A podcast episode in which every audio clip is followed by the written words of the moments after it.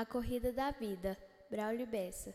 Na corrida dessa vida, é preciso entender que você vai assejar, vai cair, vai sofrer. E a vida vai lhe ensinar que se aprende a caminhar e só depois a correr. A vida é uma corrida que não se corre sozinho. E vencer não é chegar, é aproveitar o caminho, sentindo o cheiro das flores e aprendendo com as dores causadas por cada espinho.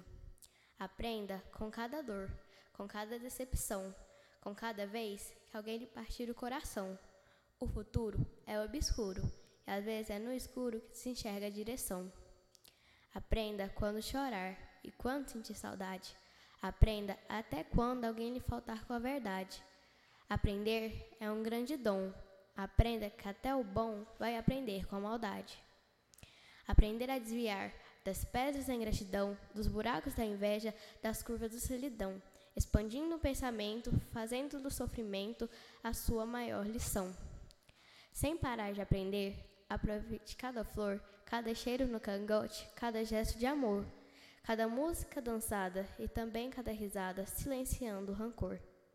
Experimente o mundo, prove de todo sabor. Sinta o mar, o céu e a terra.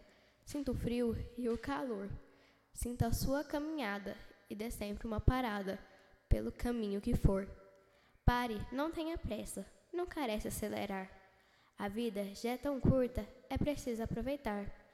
Essa estranha corrida, que a chegada é a partida e ninguém pode evitar. Por isso é que o caminho tem que ser aproveitado, deixando pela estrada algo bom para ser lembrado. Vivendo uma vida plena, fazendo valer a pena cada passo que foi dado.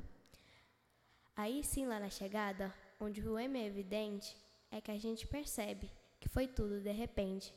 E aprende na despedida que o sentido dessa vida é sempre seguir em frente. Mariana, quinto ano B.